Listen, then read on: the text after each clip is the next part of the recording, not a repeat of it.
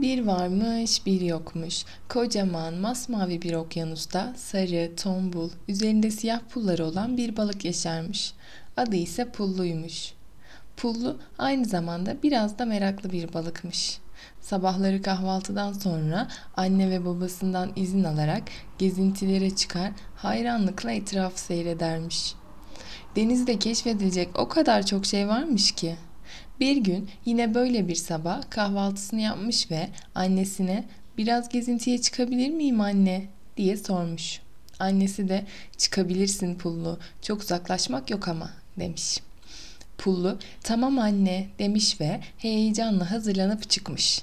Evinin etrafındaki yosunlara bakmış.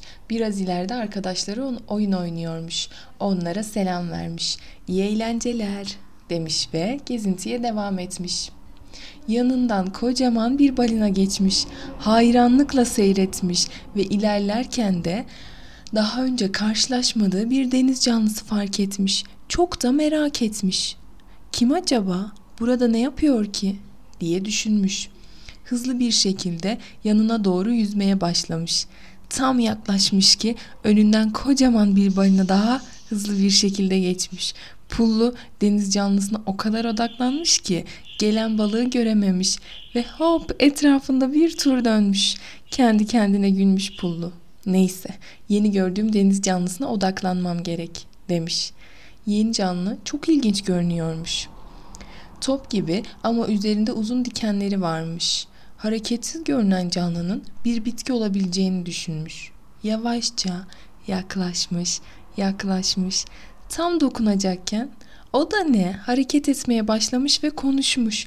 "Ne yapıyorsun? Az daha dikenlerim canını acıtacaktı." Pullu o kadar şaşırmış ki hala da çok merak ediyormuş.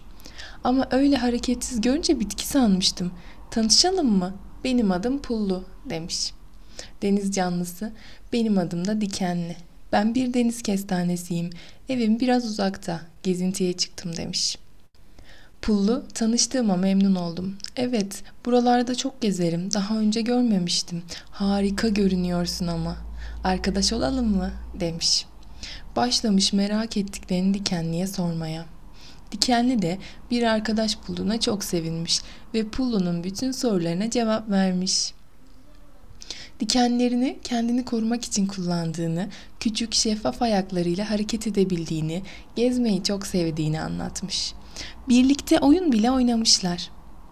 Ancak akşam olduğunda evlerine dönmeleri gerekmiş. İkisi de yarın görüşmek üzere diye ayrılmışlar. Pullu ise yeni biriyle tanışmak ve yeni şeyler öğrenmek harika diye düşünmüş. Bir an önce annesine ve babasına anlatmak için sabırsızlanıyormuş. Hızlı hızlı yüzmeye başlamış.